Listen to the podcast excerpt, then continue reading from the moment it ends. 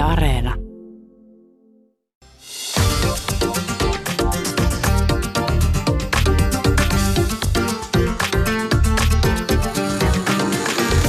Yle Puhe, torstaisin kello yksi ja Yle Areena. Mahadura ja Österkan. Yle Puhe. Tänään rakkaat kuulijat keskustellaan yliopiston syrjivästä kulttuurista ja nuorista, jotka kyllästyivät siihen ja perustivat Sokon, eli Students of Color opiskelijajärjestön.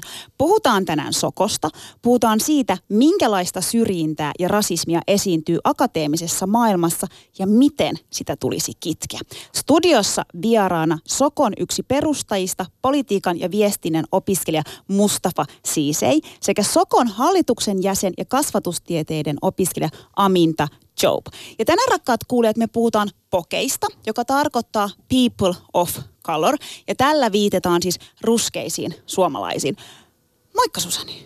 Moi. Terve. Mun on pakko tiiäks, heti itse asiassa jo niin aloittaa. Mä, mä jotenkin niin kuin käyn ehkä vähän, vähän ylikierroksilla, koska tätä, tätä lähetystä valmisteessa mulla tuli siis eräs muisto tuolta ammattikorkeakoulusta, joka joka kerta saa mun karvat pystyyn. Ja on kertonut tämän Maura Ösberganissa, mutta mua ei ollenkaan haittaa kertoa tämä uudestaan, koska ajankohtainen aihe kun on tavalla tai toisella. Mutta siis... Äh, Kemitornion ammattikorkeakoulu, toinen vuosi, ja oli tarkoitus siis suuntautua teostuotannon, teostuotannon puolelle tai journalismin puolelle. Ja vähän siis perutan taaksepäin, silloin kun pääsin ammattikorkeakouluun, niin mä olin siis aivan onnen kukkuloissa. Niin mä ajattelin, että jes, nyt mä pääsen opiskelemaan unelmien ammattia.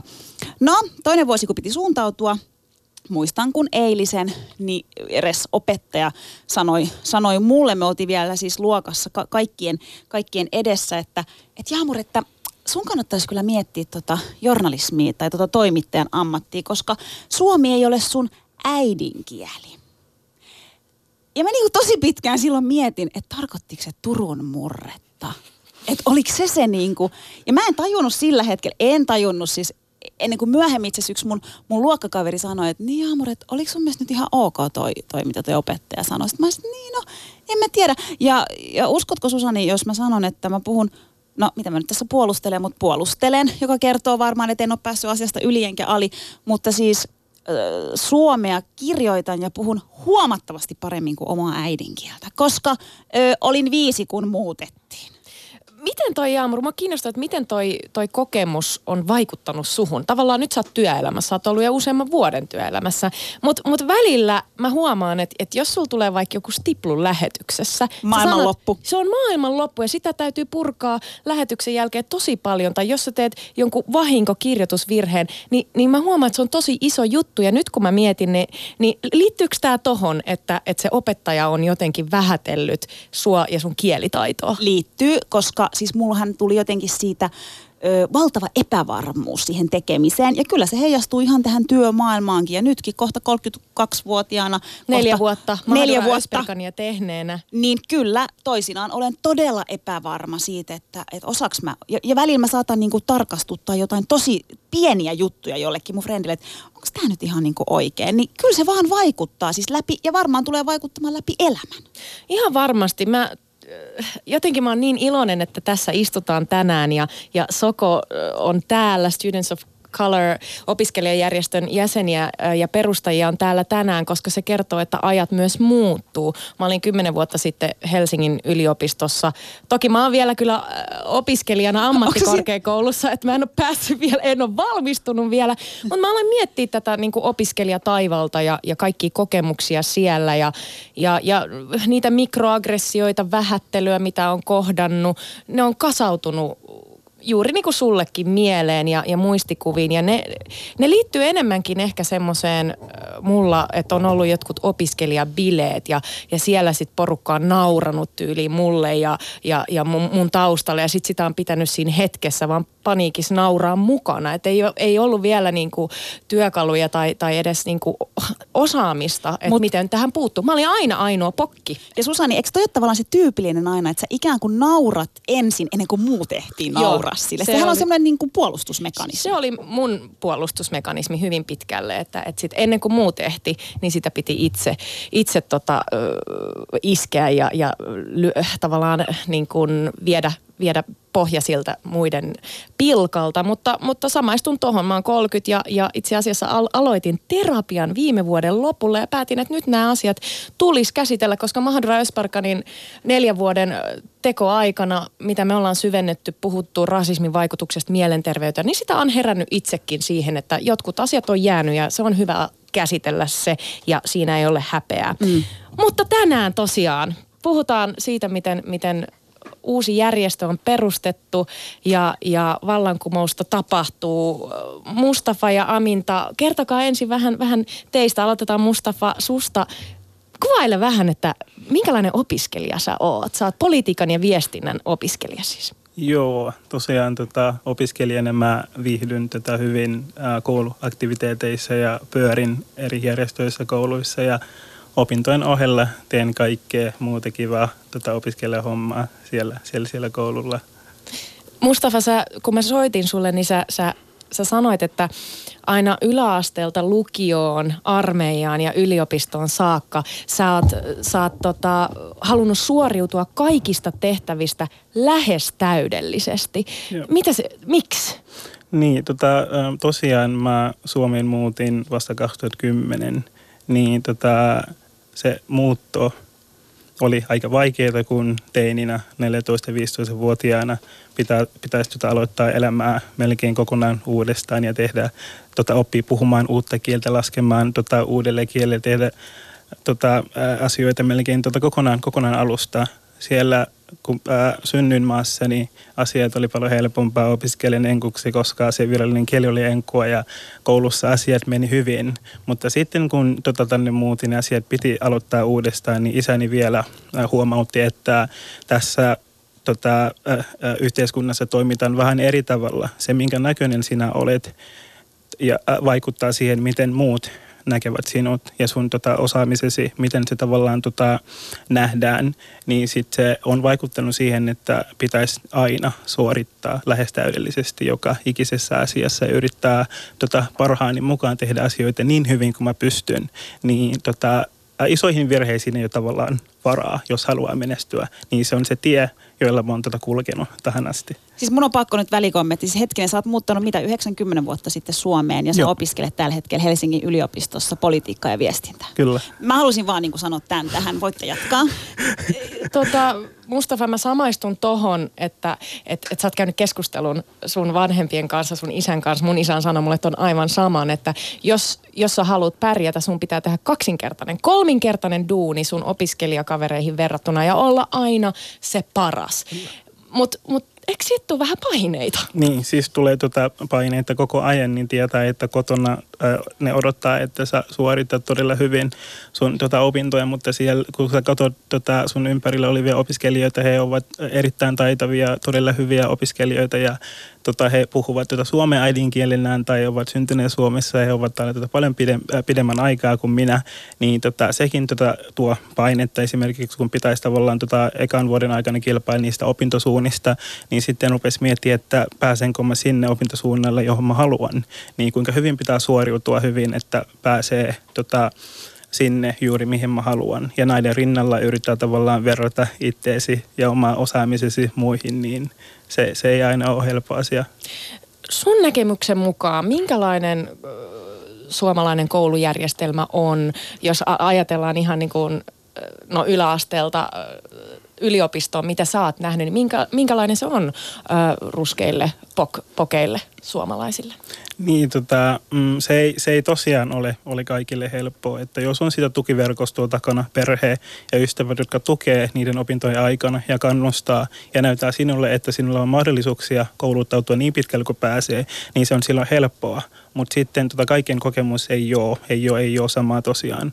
Että joskus näytetään, että hei, sun tie voi olla vaikka toisenlainen, vaikka sä itse toivot jotain muuta, niin tota ohjataan toiseen suuntaan, vaikka toivo on tota korkeakoulutus ja muuta, muuta, muuta, muuta asiaa, niin se on vaikea lapselle tai teinille tota, ajatella ja itse, tai saada sitä rohkeutta uskoa siihen omaan tekemiseen ja yrittää päästä just siihen, siihen tota, äm, ää, opiskelija opiskelijauralle tai siihen yliopistoon, johon hän, hän haluaa, ilman että joku opettaja tai opintoohjaaja sanoo, että hei, sinusta on tähän, niin sä pystyt tekemään tämän, kun sä, kun sä, kun sä vaan teet tarpeeksi työtä sen eteen kun sä pääsit yliopistoon, niin, niin jotkut sun kaverit oli ihan ihmeissään. Kerro siitä ja sitten sä oot alkanut vähän mentoroimaan joitain sun kavereita, jotka haluaa yliopistoon. Niin, se oli melkein tota, siinä heti, heti hakuvaiheessa, kun he kuulivat, että mä hain tota, valtiotieteelliseen tiedekuntaan opiskelemaan,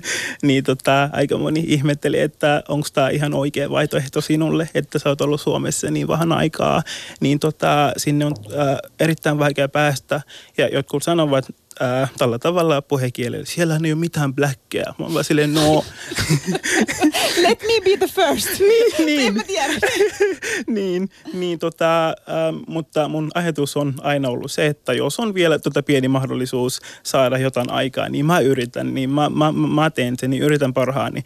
Ja se pääsykoekevät oli kuitenkin todella pitkä prosessi ja siis se vie todella paljon energiaa, niin piti lukea päivittäin tuntikausia ja joutuu olemaan oma ajatuksen kanssa aika pitkään. Ja tuli hetkiä, jolloin mä rupesin oikeasti ajatella, että onko musta oikeasti tähän että pystynkö tota, suoriutumaan hyvin pääsykokeessa, että miten mä omaksun tota, tämän kirjan, onko se tarpeeksi hyvä verrattuna muihin, jotka hakee tähän samaan. Niin tota, se, se, se on ollut erittäin vaikea. Ja en todellakaan uskonut, että olisin päässyt sisään. Siis mä en edes meidän uskoa sitä, kun mä avasin opintopolkua ja siellä oli se viesti. Niin, niin mutta tota, myöhemmin ja nyt viime keväällä ja melkein koko ajan sain tota viestejä tota, muilta, muilta tota, pokeilta tai, maa, mu, tai äh, suomalaisia, joilla on tota, muuta, muuta taustaa. He kysyvät, että miten tota, valmistaudut pääsykokeisiin, pä, pääsykokeisiin ja tota, miten sulla edes niin löytyy rohkeutta hake, hake, hake, hakemaan tuonne, minkälaista opiskelijakulttuuria ja he kysyvät kaikkia tämmöistä asiaa ja yrittävät tota, sen mukaan saada se rohkeutta ja päästä, päästä opiskelemaan yliopistoon. Wow, ihan mahtava. Äh, Aminta, minkälainen matka sulla on ollut sitten taas opiskelijana?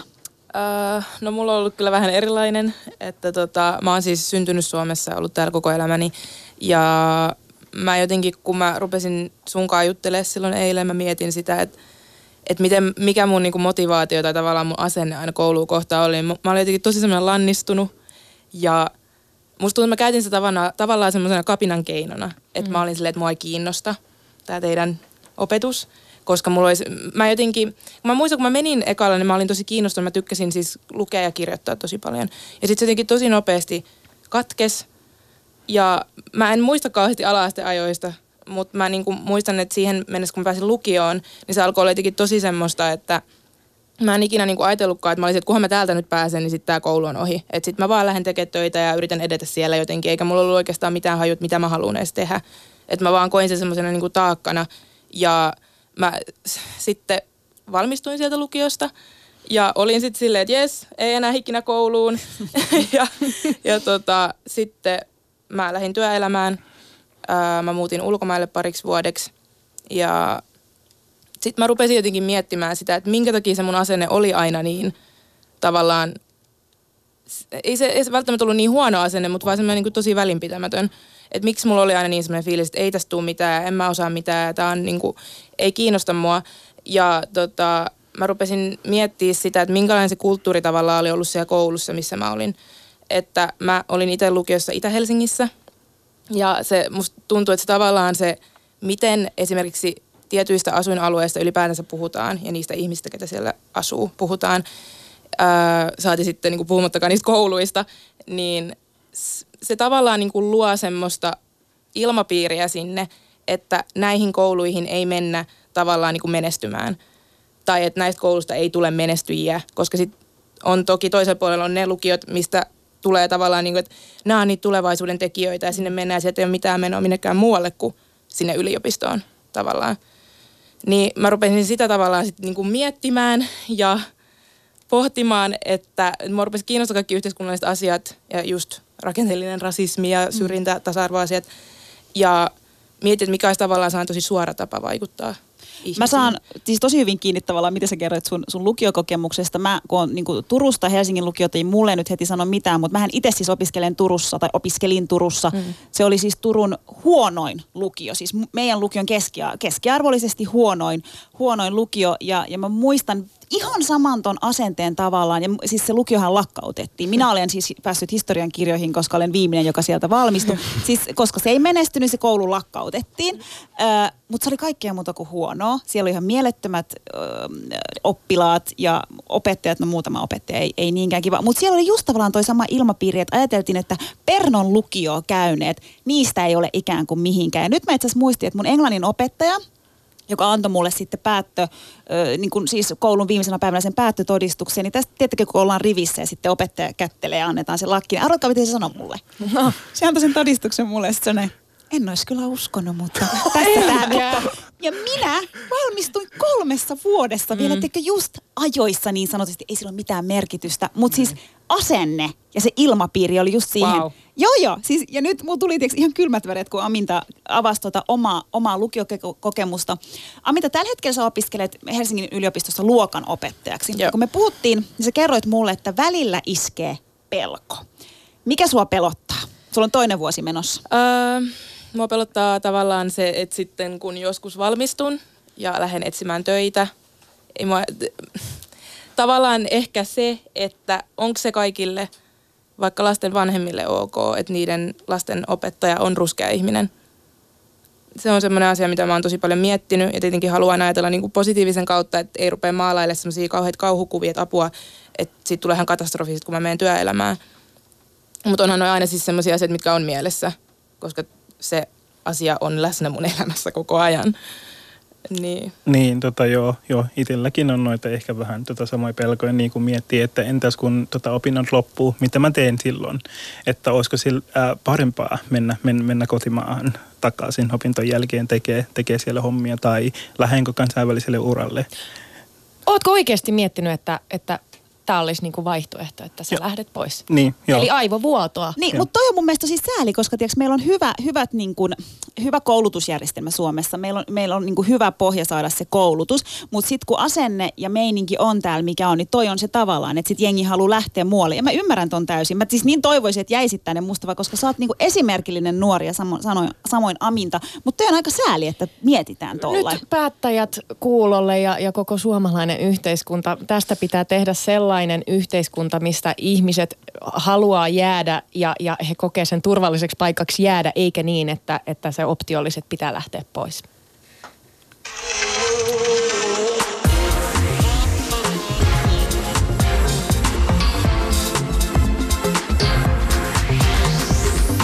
Maailma paranee puhumalla. Yle Puhe. Tänään rakkaat kuulijat keskustellaan yliopiston syrjivästä kulttuurista ja nuorista, jotka kyllästyivät siihen ja perustivat Sokon eli Students of Color opiskelijajärjestön. Studiossa meillä on vieraana Sokon yksi perustajista politiikan ja viestinnän opiskelija Mustava Siisai sekä Sokon jäsen ja kasvatustieteiden opiskelija Aminta Job. Seuraavaksi jutellaan Sokosta eli Students of Color opiskelijajärjestöstä. Lähdetään ihan siitä, että mistä syntyi ajatus, että tällainen järjestö tarvitaan. Niin, sellainen tota, ihana, ihana kaveri kuin Arselis tota, Correa oli tota, kirjoittanut meidän ää, tiedekuntajärjestön Facebook-sivulle, että hänellä on tällainen ajatus, että haluaa perustaa Sokon kaltaisen järjestön. Niin tota, siinä päivänä mä en itse ollut tota, hirveän aktiivinen somessa, niin tota, mä heräsin niihin viesteihin, joita mä sain tota, muita järjestötoimijoilta yliopistopiirissä ja ystäviltä, että hei, ää, tällainen viesti on tullut tonne tiedekuntajärjestön sivulle, mitä mieltä sä oot tästä. Niin tota, mä muistan, että mä tota, lähestyn asiaa todella tota, varo, varovasti ja mietin, mietin kaikkia asioita, joita tavallaan tota, Sokon kaltainen perus, ää, järjestön perustaminen voi tavallaan tota, ehkä, ehkä aiheuttaa ja miten muut siellä yliopistoyhteisössä ottaa sokoa, sokoa vastaan. Niin tavallaan järjestön perustaminen ei, ei, ei, ei ollut tota, nopea prosessi, eikä ollut helppoakaan. Käytiin pitkiä keskusteluja, viikkokausia. Kaikista asioista päätettiin yhdessä. Äänestettiin nimestäkin, siis niitä kirjaimiakin piti muuttaa ja sitten onko siellä uutta vai oota vai miten tätä kirjoitetaan. Niin siihen meni oikeasti todella pitkään. Asiat mietittiin aivan pitkään järjestön sääntöjä, meidän arvoja, ne, nekin on mietitty todella pitkään ja kaikki ää, sen tota, hetkisen tota, jäsenen tai tyypit, jotka oli mukana siellä, tota, pääsivät tota, äänestää ja sitten edettiin vaihe vaiheelta. Sitten nyt ollaan tässä, tässä, tässä tilanteessa. Minkälaisia keskusteluja te kävitte? Sanoit Mustafa, että te kävitte pitkiä ja syvällisiäkin keskusteluja, että mikä soko on ja, ja mitkä ne tavoitteet on ja miltä se näyttäytyy muualle mm. yliopistomaailmaan. Niin mitkä, voit sä nostaa, että mitkä ne oli ne kysymykset, jotka eniten pohditutti? Niin, siis tavallaan kaikkia tavallaan vasta-argumentteja, joita sokoa vastaan voi tulla on pohdittu ja mietitty. Ja on aika on, hyvä lähtökohta. Joo. Mietitään kaikki. niin. Ja sitten on todettu, että tämänlaisia järjestöä tarvitaan. Niin tota, mä itse äh, toimin ähm, yhdenvertaisuusvastaavana meidän tota, ainejärjestölle ja nyt tota, tiedekuntajärjestölle. Niin näitä tota, asioita tehneenä, niin mä huomasin, että en ole ehkä kaikkiin asioihin tota, ähm, kiinnittänyt huomiota, koska ne järjestöt tekee muutakin asiaa, niin tota, kaltainen järjestö on siitä tärkeä, että se just tota, yrittää estää yliopiston syrjivää kulttuuria – niin sen takia se on tota erittäin tärkeä. Ja yksi näistä asioita, joista me ajateltiin, on tota Sokon jäsenistä esimerkiksi, niin on tota, suomalaisia, joilla on muuta taustaa. Heillä on vaikea tavalla identifio- identifioitua, ketä he on, jos tota, valtaosa yhteiskunnasta ei hyväksy heitä suomalaisena. Ja sitten se muu tausta on niin kaukana, ettei pysty identifioitumaan, että hei, olen vaikka jonkun tota, afrikalainen tai vastaavaa. Niin sitten mä ajattelin, että jos he tulevat tänne yliopistoon, miten se sitten vaikuttaa heidän kokemukseen tutkimukseen? Pitääkö mennä normaaleihin järjestöihin niin kuin normaalit opiskelijat mm. vai mennä siihen järjestöön, jossa on oma, oma, oma, omaa porukkaa? Mutta sitten kun tota, juttelee ihmiselle niin, niissä järjestöjen sisällä, niin sen huomaa, että tällä hetkellä Sokon kaltaisia järjestöjä todellakin tarvitaan, niin, koska nämä opiskelijat tarvitsevat sitä, sitä tukea sillä hetkellä, kun he opiskelevat. Mustafa, mikä sitten tavallaan nyt on ollut se vastaanotto? Mitä, minkälaisen vastaanoton tämä järjestö on saanut? Niin, siis se on saanut erittäin hyvää vastaanottoa siis erittäin hyvä. Tuolla tota, ylioppilaskunnan tyyppejä meidän tiedekunnassa kaverit kaikki olivat tota, aivan, aivan, aivan haippeissa siitä. niin tota, he tota, ovat laittaneet viestiä, miten he voivat auttaa tai päästä mukaan toimintaan, niin se on ollut kyllä, kyllä erittäin hienoa. Minkälaiseen tarpeeseen, Aminta, sun näkemyksen mukaan Soko tuli? Tavallaan, että et, et Mustafan kanssa kun juteltiin, niin sä sanoit, että sä pohdit paljon sitä, että, että jos tarvitaan Sokon kaltainen järjestö, se tarkoittaa sitä, että ikään kuin ollaan epäonnistuttu muualla. Joo tasa-arvon ja yhdenvertaisuusasioissa. Niin, niin Aminta, mikä on sun näkemyksen mukaan, mitä tarinoita sä oot kuullut, että miksi, miksi Soko, Sokoa Students of Color-järjestöä tarvitaan? Öö, No siis mulla, mä tulin vähän myöhässä, myöhemmässä vaiheessa vasta mukaan tähän, että mä en ollut siellä tavallaan niin perustamisvaiheessa mukana. Että tota, mä olin kyllä kuullut tästä ja mä en vaan ikinä päässyt mihinkään. Sitten mä just mietin sitä, että niin kuin tavallaan niitä hu- pahimpia skenaarioita koko ajan, että mitä siitä voi syntyä, että suuttuuko ihmiset tästä nyt. Ja tota, sitten se vaan jäi ja nyt sitten viime syksynä, alkusyksystä mä sitten menin yhteen kokoukseen.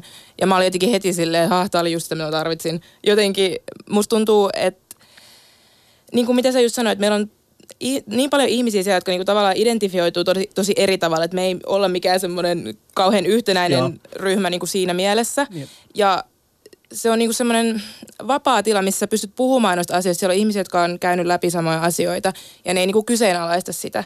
Että jos sä vaikka itse kyseenalaistat omaa identiteettiä tai mietit sitä tai sulle et pysty oikein vielä identifioitumaan niinku mihinkään. Että se on semmoinen niinku oli kyllä tarpe, niin tarvetta sille, että pääs oikeasti puhumaan niistä asioista, mitä on tapahtunut. Ja jotenkin omista kokemuksista Ja, ei, ja tuli sellainen olo, että ehkä mä, että mä en ole keksinyt näitä juttuja päästäni.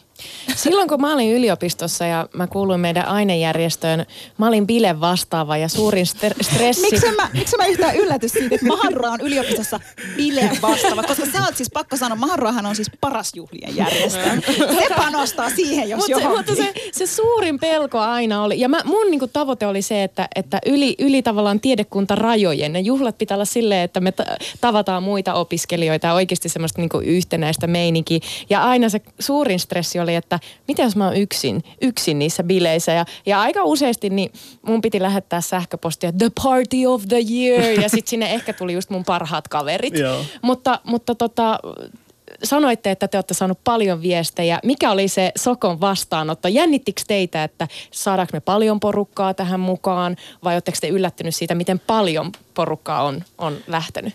Niin, tota, ollaan, ollaan todellakin yllättyneitä, kuinka tota, paljon porukkaa on lähtenyt, lähtenyt mukaan. Niin tota, ollaan ajateltu, miten tavallaan tota, lähestytään tota, ihmisiä ilman, että kyseenalaistetaan tota, heidän identiteettiä tai sitä, kuka he niin kuin, on tai miten he identifioituu. Niin sekin on tota, erittäin vaikea asia ja sitä pitää tota, tavallaan aina miettiä, koska se ei tunnu hyvältä, että oma identiteetti kyseenalaistetaan jatkuvasti. Mm. Niin tota, ää, sen, sen näkee joskus, joskus yliopiston käyttävillä, kun joku kysyy, että oletko vaihto-opiskelija tai, mm. tai, tai vastaavaa, niin, niin no tota, ne, ehkä heillä ei ole mitään tavallaan tota, mitään rasistia ajatuksia siitä jutusta. He viattomasti vaan kysyvät näitä asioita, mutta sen näkee, että on tota, oletuksia siitä, minkä näköinen normaali opiskelija on niin, ja minkä näköinen on niin kuin normaali edes tota, suomalainen. Niin tota, sen takia on vaikea lähestyä tota, jotakin tyyppiä sanoa, että hei, meillä on tämmöinen järjestö, tuutko mm. mukaan, niin mitä se tarkoittaa sille tyypille, että nähdäänkö hänessä jotain, minkä takia me ollaan sille, hei, katso sä näin, niin tuu mukaan.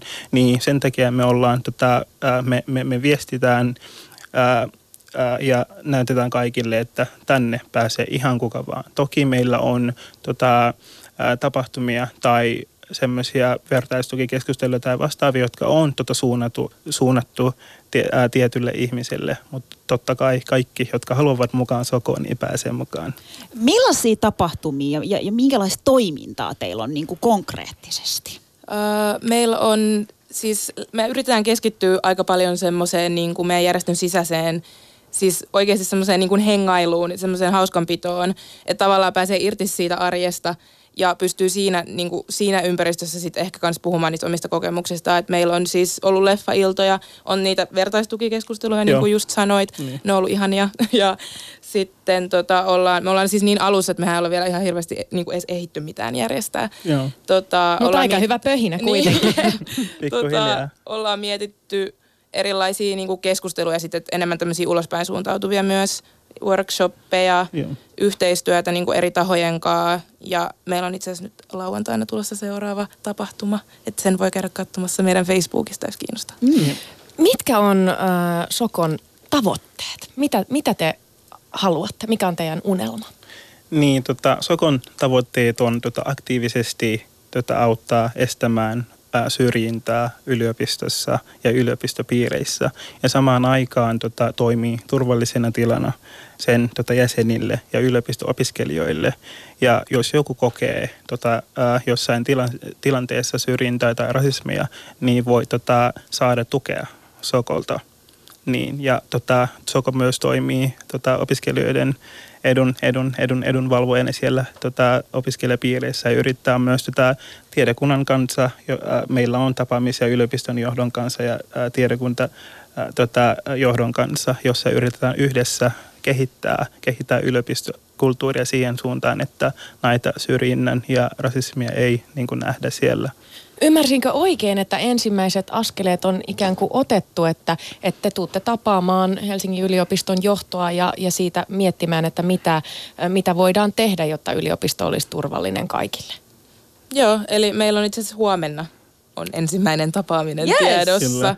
Tota, musta tuntuu, että kun se artikkeli julkaistiin Hilma Toivosen tekemä, joka oli muuten tosi ammattitaisesti ja niin kuin todella kattavasti tehty, Jep. niin siitä lähti vähän niin kuin ne pyörät pyörimään ja ollaan saatu tosi paljon just silleen yhteydenottoja. Tuntuu, että ihmiset on tullut niin kuin meitä vastaan tässä asiassa, joka on tuntunut tosi hyvältä, niin kuin, että näkee, että täällä oikeasti on jotain merkitystä. Kyllä.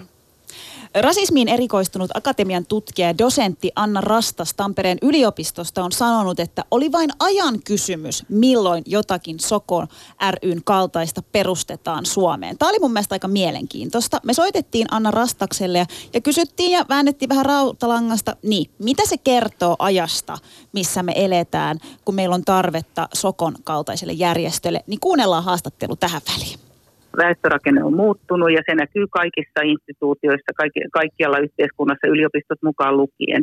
Yliopistot ei ole enää semmoisia niin täysin valkoisia tiloja niin kuin ne on ollut tai, tai pääsääntöisesti niin kuin ne on ollut aika pitkään aikaa.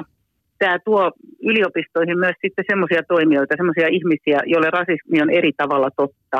Ja se on niin kuin kaikkialla, myös siellä yliopistolla, että, että niin kuin nähdään maailma vähän eri tavalla – ja, ja sitten toinen asia on se, että yliopistot ei ole, ei ole tota, vaikka siellä niin kuin puhutaan, että sivistys, sivistys on tämä kaikkien yliopistojen niin kuin yksi toiminnan perusta, niin, niin ei kuitenkaan yliopistotkaan ole niin kuin vapaita rasismista, mitään tämmöisiä vyöhykkeitä, jossa ei, ei esiinty samanlaisia ilmiöitä, mitä esiintyy muuallakin kuin akateemisessa maailmassa.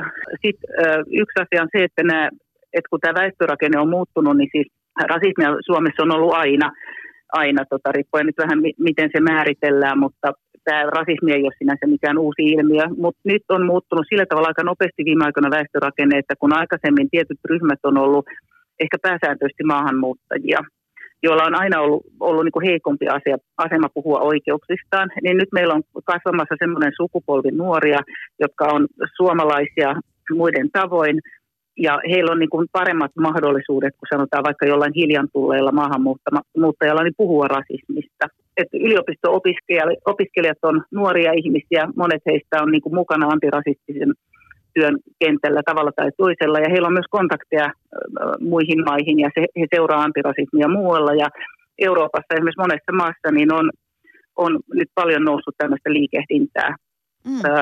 missä halutaan kritisoida yliopistojen tämmöistä normatiivista valkoisuutta. Ja kyse ei ole itse asiassa vain Euroopasta, vaan esimerkiksi tämä yliopisto akateemisessa maailmassa tällä hetkellä aika vahvana,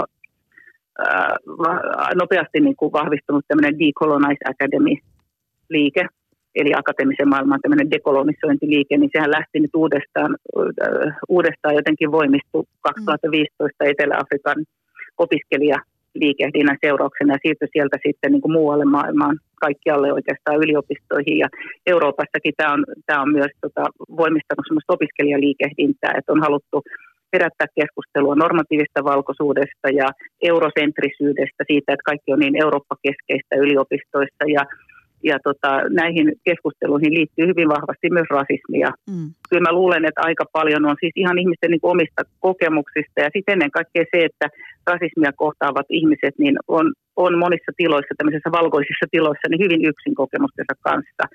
Eli kyllä, kyllä mä luulen, että siinä on sekin, että ihmiset haluaa tämmöisen niin kuin turvallisen tilan, jossa he voi sitten jakaa kokemuksia ja myös miettiä sitten keskenään niin kuin sitä, että minkälaisia strategioita olisi hyvä käyttää, että tota, yliopisto mm. olisi niin kuin heillekin hyvä paikka. Rasismiin erikoistunut akatemian tutkija ja dosentti Anna Rastas.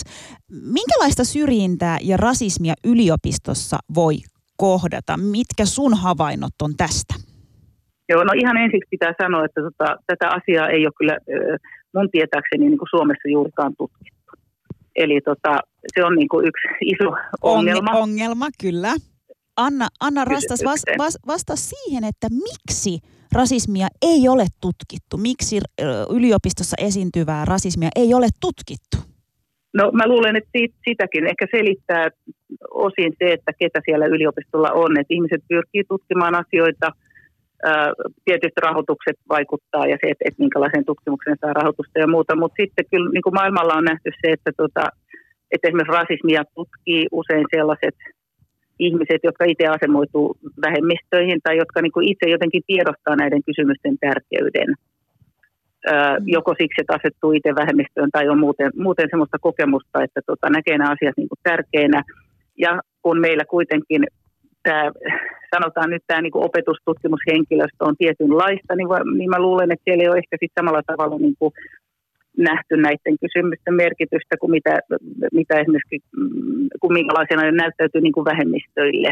Et sanotaan, että vaikkapa jotain tämmöisiä niin kuin Black Studies-kentällä tai yleensä rasismitutkimuksen kentällä Euroopassakin, niin kyllä siellä on niin kuin monissa maissa niin, niin, äh, tutkijoista aika huomattava osuus on niitä, mm elämässä se rasismi on eri tavalla läsnä itselläänkin. Sä oot sanonut, Anna Rastas, että sun omien kokemuksesi mukaan yleisesti vallitseva asenne on, että yliopistolaitoksen tulisi olla tasa-arvoinen kaikille nythän valitettava tilanne on se, että se ei sitä ole. Niin miten yliopistosta saataisiin tasa-arvoinen laitos kaikille? Mistä meidän pitäisi lähteä? Onko se mahdollisesti oppimateriaalissa jotain, mikä pitäisi päivittää tähän päivään, uusia niitä ö, asenteissa, rakenteissa? Mi- mistä sä lähtisit? Mä näen itse rasismin niin laajana ilmiönä ja semmoisena asiana, joka on niin kuin läsnä niin monella tasolla ja, ja ilmenee niin monen erilaisin tavoin, että, että kyllä tämä niin kuin on semmoinen yleinen keskustelu, joka on oikeastaan niin kuin kaikessa. Että en mä lähtisi nostamaan mitään yhtä asiaa siinä etusijalle, mutta että hirveän tärkeää on se, että, että niin kuin paitsi että saataisiin vähän tutkimustietoa lisää, niin on myös se, että, että on sitä keskustelua ja dialogia niin kuin, ja kuullaan erilaisia ääniä, että se, että yhteiskunta niin kuin monimuotoistuu monella tapaa – että ihan samalla tavalla kuin, kuin vaikkapa ne ihmiset, jotka elää niin kuin rasismin varjossa, niin samalla tavalla toivoo, että vaikkapa seksuaali- ja sukupuolivähemmistöjen niin näkökulmat otettaisiin paremmin, nykyistä paremmin huomioon. Et, että tämä on semmoista niin kuin opiskeluprosessia meille kaikille, tämä, tämmöinen niin kuin moninaisuuden ja tasa, tasa-arvoon pyrkiminen. Että et on asioita, joita on ehdottomasti, joista on ehdottomasti huolehdittava. Et esimerkiksi tällä hetkellä, niin jos joku kohtaa rasismia yliopistolla, niin kyllä mä väitän, että ei ole kauhean hyvin huolehdittu siitä, että ihmisillä on tiedossa se, että miten he voi esimerkiksi sitten vaikuttaa asioihin, että mihin he voi tehdä valituksia tai mihin, tota, millä tavoin he voi niin kuin tai sanotaan, että miten saa esimerkiksi tukea näiden omien kokemusten käsittelyyn ja, ja tota, syrjintätapauksiin, että, tai vaikkapa rasistisen häirintään, ja sitä kohtaa paitsi opiskelijat myös tutkijat. Mm. Kyllä tämä rasismi on mun mielestä niin kuin kaikkien ongelma, ei pelkästään vähemmistöjen ongelma yliopistossa, ja myös mä ajattelen näin, että se, sen ongelman ratkaisu ja ratkaisujen etsiminen siihen kuuluu kaikille ja, ja tämmöisten niin kuin tämän kulttuurin muuttaminen, sillä tavalla rakenteiden ja kulttuurien muuttaminen niin, että yliopistot olisi kaikille, kaikenlaisille ryhmille niin kuin hyviä ja yliopistolaitoksena olisi tasa-arvoinen, niin kyllä se kuuluu kaikille. Että se, sitä ei voi jättää vaan niin kuin vähemmistöjen tehtävä. Yle Puhe, torstaisin kello yksi ja Yle Areena. Mahadura ja Ösberkan. Yle Puhe. Siinä kuultiin rasismin erikoistuneen akatemian tutkija ja dosentti Anna Rastaksen kanssa tehty haastattelu. Selittäkääpä minulle, kun minä olen ymmärtänyt, että, että yliopistoissa olisi vähän tällainen nollatoleranssi rasismille ja, ja että tasa-arvo ja yhdenvertaisuus olisi kaiken ytimessä, mutta nähtävästi näin ei ole. Ähm, Students of Color äh, järjest, äh, järjestön mukaan, niin missä, missä ne ongelmat on? Minkälaista syrjintää ja rasismia yliopistossa voi esiintyä? Öö, no mä koen silleen, että ruskeat ihmiset yliopistoissa voi joutua siis tilanteisiin, missä tavallaan oletetaan, että he ei olisi siellä paikalla. Niin kuin vaikka siellä luentosaleissa tai tapahtumissa tai mikä ikinä se nyt onkaan se tapaht- niin kuin tilanne, missä ollaan. Ää, eli siis voidaan käyttää kieltä, joka on loukkaavaa, tai ää, oppimateriaalit saattaa olla siis semmoisia, että oletetaan, että kaikki, jotka sitä oppimateriaalia käyttävät, niin kuuluvat johonkin tietynlaiseen väestöön. Ja tuollaisia mulla niin nousee nyt ehkä mieleen tästä. Niin, se tota, uh, yksi tapaus, minkä tota, meidän Araselis mainitsi, uh, ja siis se tota, ilmeni siinä artikkelissa myös, se on tota, yksi niin naista, naista tapauksista, jossa tavallaan, tota, koska siellä, siellä, siellä, siellä koulussa on saman, aika pitkälti saman taustaisia tyyppejä, ehkä siellä ei ää, jossain määrin niin kuin mietitään, että siellä voi olla joku muu, jolla on tota eri kokemus ja miten se suhtautuu johonkin tota, luentomateriaaleihin tai mitä tunteita sillä, sillä tulee. Ok, että jos sitä asiat esitetään opetustarkoituksessa, mutta sitten sen jälkeen, kun sä saat jonkun palautteen opiskelijalta, että hei, mulla heräsi tällaisia fiiliksiä tästä jutusta, on erittäin hyvä, että se luennoitsija tai professori tai kuka se onkaan vastaa siihen palautteeseen se y, siinä yhdessä tapauksessa se on just se, mikä ei ole tapahtunut. Niin, minkä takia se on tota, erittäin vaikea sille, sille tota, Arselikselle hoitaa sitä, sitä tilannetta ja saada, saada siitä jonkunlaista selitystä tai edes niin kuin tukea. Niin nämä on niitä asioita, jotka voivat esiintyä tai muut asiat voivat olla sen, että sä joudut ehkä päivittäin jossain perustelemaan, minkä takia sä oot siellä, miten olet päätynyt sinne, niin oletko jollain tavalla tota erilainen muu- maahanmuuttaja, koska mm. olet yliopistolla, koska maahanmuuttajat ei, normaali, ei normaalisti ole siellä, niin tulee joskus todella hassuja kommentteja ja tämmöisiä outoja tilanteita, joissa pitää jotenkin selviytyä niin ilman, että sä niin loukkaat muiden fiiliksiä, niin se, ne, ne voi olla aika tota, vaikeita tilanteita joskus. Siis se on joillekin ehkä ä, pieniä asioita, mutta niitä joutuu jatkuvasti miettimään koko niin, ajan. Niin, sitten, niin, kun niin. sä joka päivä mm. saatat Joo. joutua sitten niin. selittämään. T- tähän väliin meidän kuulijoille vaan, vaan tiedoksi ar- mainitsitte artikkelista Mustafa ja Aminta, niin puhutaan mm. siis artikkelista, joka julkaistiin Ylen nettisivuilla 13. ensimmäistä ja löytyy ihan, jos laitatte Googleen vaikka Soko ja Joo. Yle, niin pääsette lukemaan siitä enemmän. Kyllä. Eli luennoilla voi esiintyä toiseuttavia, toiseuttavia ajatuksia, jopa, jopa kieltä, rasistista kieltä. Missä muualla yliopistossa voi esiintyä syrjintää ja, ja rasismia kuin, kuin varsinaisesti luennoilla? Niin, on, on tota, opiskelijajärjestöjä, joilla on todella vanhoja perinteitä ja järjestöille perinteet on erittäin tärkeitä. Mutta sitten kun tota, nämä järjestöt joskus tätä perustettiin joskus 50-luvulla tai vastaavaa, yhteiskunta on nyt muuttunut, ei ole samanlaisia, samannäköisiä, samantaustaisia toimijoita enää, niin se minkä näköinen korkeakouluopiskelija on Suomessa ei ole samaa kuin silloin 60-luvulla. Joten ne samoja perinteitä ei voida ylläpitää tota, vuonna 2020, niin sitten se on niin vaikea joillekin opiskelijoille identifioitua siihen kulttuuriin. Tai semmoisia lauluja, jotka on erittäin loukkaavia mm. tota, vähemmistöille. Niitäkin esiintyy jossain sitseillä ja vastaavissa. Ja kun on semmoisessa tilanteessa, se on todella outoa, kun muille se on vaan tota hauskanpito, mutta sinulle ne puhuu sun tota, ehkä ihon väristä tai erittäin henkilökohtaisesta asiasta tai ihan sun tota, identiteetistä aivan suoraan siinä tilanteessa. Ja kun siitä ehkä antaa palautetta siinä juhlatilanteessa, ne ei yhtään ymmärrä sitä. Sitä joutuu perustelemaan jatkuvasti ja koko ajan sanoo, että hei, miksi tämä on väärin, miksi tätä ei voi tehdä. Niin se, se, niin ajaa sellaiseen tilanteeseen, että sä saatat tavallaan jäädä ulkopuolelle siitä Joo. opiskelijaelämästä, koska sä et koe turvalliseksi niin kuin mennä vaikka niille sitseille tai niin. muihin tapahtumiin. Joo tuntuu, joskus tulee fiilis, että hei, pitäisikö mun vaan niin kuin antaa, antaa tämän asian olla. Mun ei tarvi kohtaa tätä, että ne niin kuin ongelman ei synny. Niin tota, mun, mun, mun, mun kohdalla on tota erittäin hienoa, että opiskelen ää, tiedekunnassa, joka ottaa yhdenvertaisuusasioita todella vakavasti, mutta muiden ystävien ja tota opis, ää, opiskelijoiden kautta, jotka suhtautuvat meidän turvallisen tilan periaatteisiin todella oudosti, tai yhdenvertaisuussuunnitelma on todella oudosti, että mikä homma tämä on. Onko siellä niin herkkiä ihmisiä tiedä, tiedekunnassa, minkä mm. takia teillä on näitä, mutta ei todellakaan ole. Nämä ovat tota sitä varten, että kaikki opiskelijat, ihan samaa minkä näköinen sä oot, ihan samaa minkä niin sä oot. Sä voit tota, opiskella ja olla tota, opiskelijaporukoissa mukana ja tota, pitää hauskaa ja saada aidon ja mahtavan opiskelijakokemuksen sun yliopistouran aikana. Tämä on aika yleistä, että rasismin vaikutusta vaikka mielenterveyteen ei tunnisteta eikä ymmärretä. Että mä oon monesti kanssa törmännyt tähän, että no hä, vähän Susani, löysää nutturaa, ota vähän iisimmin, niin elämä on helpompaa. Mutta on tosi tärkeää tiedostaa ja tunnistaa se, että rasismilla on seuraukset ja vaikutuksia ihmisen hyvinvointiin ja mielenterveyteen. Kyllä, me soitettiin Mikaela Moalle, joka on siis ratkaisukeskeinen lyhytterapeutti, niin kuunnellaan tämä haastis tähän väliin.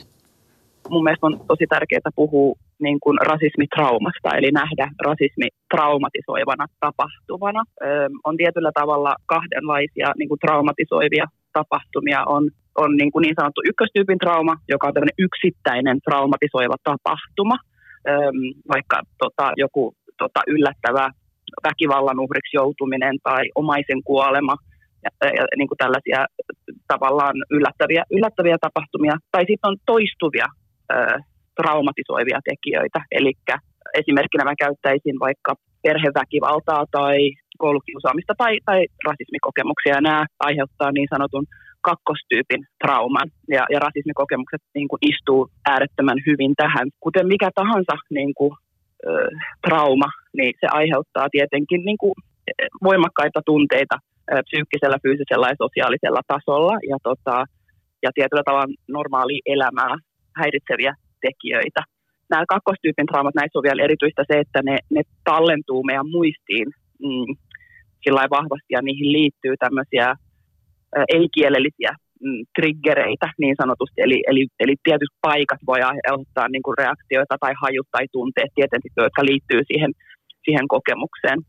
Rasismikokemukset aiheuttaa kroonista stressiä ja, ja sitten kun tietää, että kun on kortisolitasot on, on korkealla, niin ne aiheuttaa psyykkistä, fyysistä ja sosiaalista ö, niin kuin, voi ilmetä niin kuin kaikilla näillä tasoilla, eli psyykkisessä niin se voi olla ahdistusta, masennusta, häpeä on tosi vahva tunne, joka liittyy niin kuin rasismikokemuksiin, ja sitten itsesyytökset. Mm, sitten fyysisellä tasolla ihan nämä niin kuin tavallaan, mitä ne korkeat stressitasot aiheuttaa, korkeata verenpainetta, saattaa nukkua, nukkua tota, vaikuttaa uneen, saattaa jollain tavalla vaikka syödä liian vähän tai liian paljon, olla selittämättömiä kipuja ja särkyjä ja pitkällä aikavälillä niin kuin lyhyempi elinajan odote. Sitten sosiaalisella tasolla se saattaa näyttäytyä vaikka eristäytymisenä ja, ja tota, jollain tavalla muutosta käytökseen saattaa tulla ja, ja välttelyä, välttelee vaikka tiettyjä tiloja ja paikkoja, vaikka tietää, että myöhään iltaisin on parempi, että ei mene julkisiin kulkuvälineisiin, vaikka niin kuin tietyllä tavalla se alkaa muuttaa niitä valintoja, mitä tekee elämässä, alkaa miettiä siltä kannalta, että missä on se potentiaalinen mahdollisuus, että joutuu kokemaan rasismia tavalla tai toisella.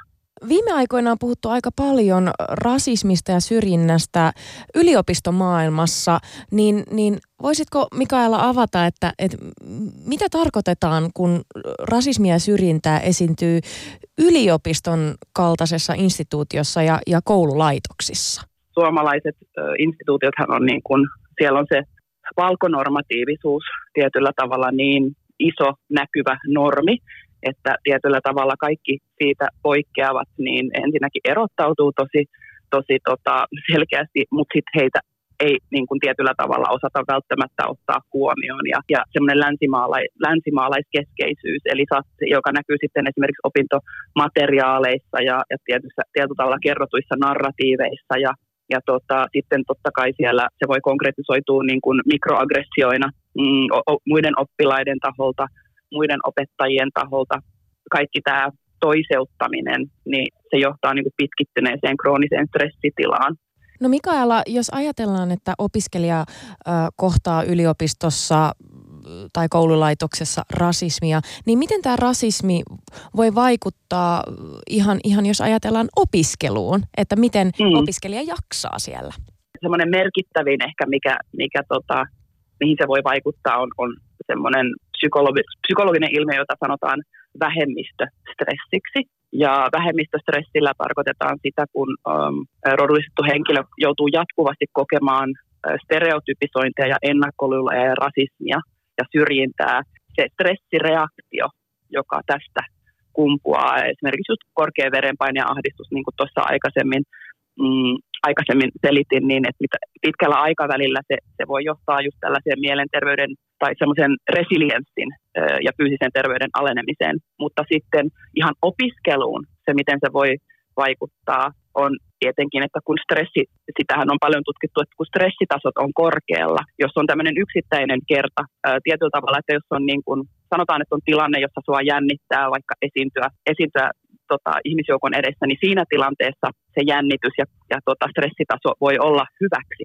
Mutta sitten kun se on jatkuvaa ja semmoista kokonaisvaltaista, niin se taas johtaa ihan kognitiivisen suorituskyvyn alenemiseen, joka sitten taas tietenkin vaikuttaa opintomenestykseen, eli ihan siihen, että millä tavalla pystyy sisäistämään vaikka uutta tietoa. Mikaela, tähän loppuun, niin, niin anna vähän neuvoja kaikille niille opiskelijoille, oli, se, oli, oli he sitten yliopistossa tai, tai muualla, niin, niin mitkä olisi tällaisia työkaluja, miten, miten selviytyä arjesta, koulumaailmasta, opiskelusta, jos siellä kohtaa minkään tasosta rasismia mm. tai syrjintää?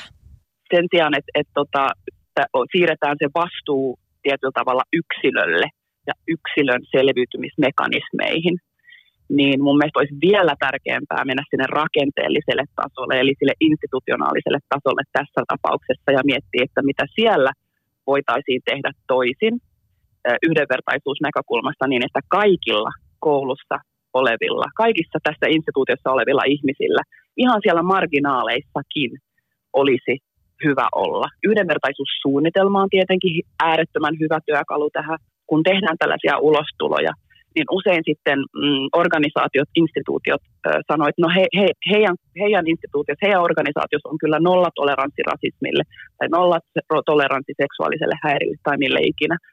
Niin se itsessään ei vielä tarkoita yhtään mitään, että puhutaan nollatoleranssista. Se on tietyllä tavalla tapa vaan, vaan niin kuin, äh, lopettaa se keskustelu siihen, että tästä kun me ollaan sanottu nollatoleranssi, niin me ollaan näennäisesti hyviksiä, ja nyt me ei tarvitse puhua niistä vaikeista asioista. Eli sen sijaan, että on tämmöistä nollatoleranssi-sanahelinää, niin kuunnellaan ja mietitään, okei, no mitä me voidaan tehdä toisin. Ja sitten tota, kolmas asia on nimenomaan tämä, joka on jo luotu, jos me puhutaan nyt yksilöistä ja tavallaan se tuki, minkä he voisivat sitten toisiltaan saada, on tämä SOKO, Students of Color ry, joka on ihan mieletön ensimmäinen askel siihen, että tavallaan siellä instituution sisällä niin kuin nämä tota, oppilaat pystyy auttamaan, tukemaan ö, ö, tota, toisiaan ja miettimään niin kuin tavallaan nyt think tankina sitä, että millä tavalla he lähtee niin kuin, ö, ajamaan heihin liittyviä asioita eteenpäin siellä, siellä, tota, siellä instituutiossa. Yle Puhe, torstaisin kello yksi ja Yle Areena. Mahadura ja Ösberkan. Yle Puhe. Ja siinä kuultiin ratkaisukeskeisen lyhytterapeutti Mikaeli Moan kanssa tehty puhelinhaastattelu. Ja tänään rakkaat kuulijat me puhuttiin yliopiston syrjivästä kulttuurista. Ja studiossa meillä on vieraana Sokon yksi perustajista, politiikan ja viestinnän opiskelija Mustafa Seesai sekä Suo, Sokon hallituksen jäsen ja kasvatustieteiden opiskelija Aminta Job.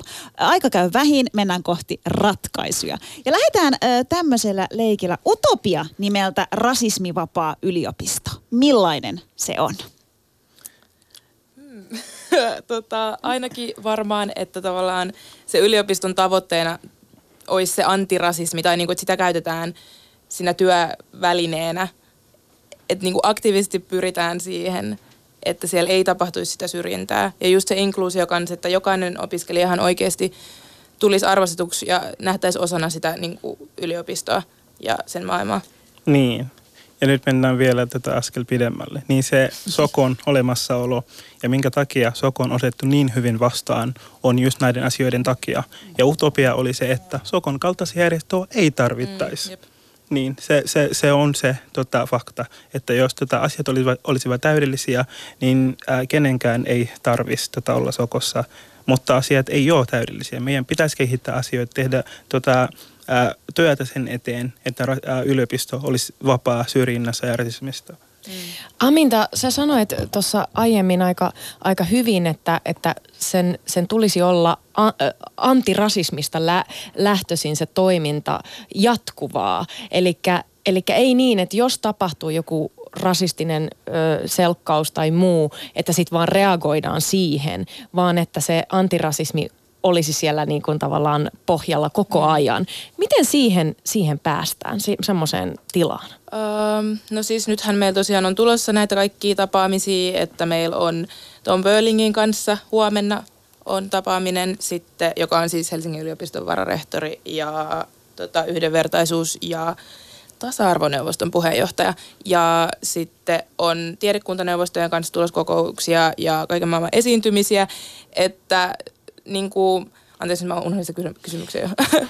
että tavallaan, että miten me päästään semmoiseen yliopistoon, joka on joo, antirasistinen. Joo, eli siis sanon näistä kokouksista sen takia, että, että se ei niin nyt jäisi tähän, vaan tavallaan, että ruvettaisiin tekemään yhteistyötä ja oikeasti lähdettäisiin viemään sitä eteenpäin ja jotenkin niin tekemään asioita sen eteen, että eihän se vielä tiedä, mitä kaikkea se tulee pitää sisällään, koska näitä kokouksia ei ole vielä pidetty, eikä ole ehitty vielä oikein miettimään, että mitä kaikkea on edes niin kuin mahdollista tehdä, mutta niin kuin, mun mielestä tämä on nyt hyvä alku edes sille. Mun mielestä oli jotenkin ihana, kun Mustafa sanoi siitä, että, että utopiahan olisi just se, että Sokon kaltaisia ryhmiä ei tarvittaisi. Että et yliopisto olisi vaan selkeästi kaikille tasa-arvoinen, että et niitä ryhmiä ei tarvittaisi. Meillä on kuitenkin nyt tilanne, että että yliopistossa esiintyy rasismia ja syrjintää. Kenen tehtävä on sitten kitkeä se rasismi ja syrjintä? Se on tota, mielessäni tosiaan kaikkien. Se on tota, äm, yksittäisen opiskelijan, opiskelijajärjestöjen, tiedekuntien, professorin, kaikkien tehtävä puuttua asioihin. Jos ne näkee jotain, niin he tota, tuovat asiaa esille. Puhutaan asiasta ja käsitellään sitä ja pyritään aktiivisesti estämään näitä asioita, jottei tota, kenenkään tarvitse kokea näitä asioita yliopistolla. Mikaela Moua sanoi tuossa hyvin tuossa haastattelussa, että, että monesti ö, tehdään tällaisia ulostuloja, että meillä on nollatoleranssi rasismille ja, ja, ja puhutaan siitä, miten, miten pitäisi olla yhdenvertainen ja tasa-arvoinen yliopisto tai urheilumaailma tai what not. Mm. Mutta, mutta monesti kuitenkin se jää kuten Mikaela sanoi, vähän semmoisen sanahelinän, kauniiden puheiden ö, ikään kuin tasolle. Öm, Mikaela mainitsi tuossa, että olisi todella tärkeää, että olisi yhdenvertaisuussuunnitelma, ö, sitä seurattaisiin, asetettaisiin tavoitteet ja konkretian kautta lähdetään, lähdetään tekemään siitä yliopistosta tasa-arvoinen ja yhdenvertainen. Mitkä olisi teidän mielestä sellaisia ö, jos nyt luodaan tässä tämmöinen yhdenvertaisuussuunnitelman aloitus tai aloite, mitä lisäyksiä tai mitä kohtia te la- laittaisitte sinne, että mistä lähtee liikenteeseen? Niin, tota, me tosiaan tehtiin viime vuonna koko ää, meidän tota, tiedekuntaneuvoston ää, tai tiedekuntajärjestön tota, tasolla Kannun Valetsi yhdenvertaisuussuunnitelman, joka ohjaa niiden järjestöjen toimintaa. Se on erittäin hyvä lähtökohta ja siellä oli tota, asioita tavallaan, miten tavallaan viestitään tapahtumia, mitä tota, kieliä käytetään siinä. Turvallisen, ää, turvallisen tilan periaatteiden tota, korostaminen ja juhlissa on tota, ongelmatilanne henkilöitä, jotka puuttuvat näihin asioihin ja yrittävät aktiivisesti estää ongelmatilanteiden tota, ää, ää, syntymistä ja myös tota, on tota, palautelomakkeita, joihin voi tota, laittaa anonyymisesti vaikka tota, viestiä, jos tota, kokee jotakin asiaa, niin se on erittäin hyvä lähtökohta tota, saada tällaisia, tällaisia aikaan. Ja niitä palautteita käsitellään myös, kun ni, ni, tota, ni, niitä tulee ja sitten niihin pyritään tota, aktiivisesti vaikuttamaan. Niin se olisi kyllä tota, erittäin hyvä, jos tota, kaikilla tota, järjestöillä, tiedekuntilla olisi tämmöinen yhdenvertaisuussuunnitelma ja, ja ehkä myös jos ajatellaan alueellisesti, niin olisi hyvä, että yliopistot tekis yhteistyötä ja, ja tiedekunnat tekis yhteistyötä. Eikö näin, että siitä tulisi ikään kuin isompi, isomman tason yhteistyötä? Ähm, syrji, syrjinnästä vapaa yliopisto. Aminta, mitä sä haluaisit? Nyt, nyt sulla on platformi, meillä on kaksi minuuttia aikaa. Mitä sä toivot yliopistoilta ja päättäjiltä, että miten, miten tämä asia otetaan nyt, nyt haltuun? No niin kuin mä sanoin, niin mä toivon, että sitä oikeasti lähdetään viemään eteenpäin ja että kuullaan ihmisiä, jotka tavallaan joutuu sen syrjinnän kohteeksi. Koska mä tiedän, että, tai siis olen huomannut, että se on näköjään todella helppo unohtaa asiat, mitä ei itse niin kuin tavallaan koe tai näe. Se on helppo olla niin kuin huomaamatta niitä asioita niin mä nyt toivon, koska me ollaan saatu niin hyvä vastaanotto ja me ollaan saatu niin paljon positiivista palautetta, että tämä nyt oikeasti niin kuin johtaisi niin kuin toimiin ja tekoihin ja että oikeasti niin kuin saataisiin Kyllä. kunnolla nämä pyörät pyörimään tästä vielä. Yksi haaste, mikä tässä niinku aina jotenkin nousee se, että pitäisi aina puuttua siihen tilanteeseen, kun mm. näkee tai Joo. kuulee, että et on syrjintää tai rasismi. Mm. Mutta mut myönnetään, että se voi olla myös vähän haasteellista, jos sä Kyllä. oot vaikka ainoa ruskea tyyppi tai Kyllä. ainoa ihminen siinä tavallaan, joka, joka ajattelee, että nyt mä voisin sanoa. Mitä, mitä te kannustaisitte semmoiselle tyypille, joka, jonka pitäisi niin kuin heti sillä hetkellä puuttua siihen, niin mi, mitä hälle, joka on ehkä vähän niin kuin, että ei osaa, ei ole niitä työkaluja siihen, että miten mä nyt yksin nousen tässä. Niin, tota, Sokosta saa, saa apua juuri näihin, näihin asioihin. niin, tota, miten kohtaa näitä tilanteita, jos tota, jää vielä tota, vaivaamaan mieltä, niin Soko tota, voi ottaa yhteyttä, voidaan jutella asiasta, niin tota, meillä on porukkaa, jolla on sitä osaamista ja, Jep, ja ei tarvitse kokemusta. yksin sen asian eli sulla on tavallaan se koko järjestö niin kuin sun takana Joo. niissä asioissa sitten. Kyllä vertaistuki on niin tärkeää ja ihan mahtavaa, että, että Sokon kaltainen järjestö on olemassa. Tsemppiä ihan valtavasti tulevaan. Ja kiitos Aminta ja Mustafa, että vielä olitte täällä. Kiitos. Kiitos. Kiitos.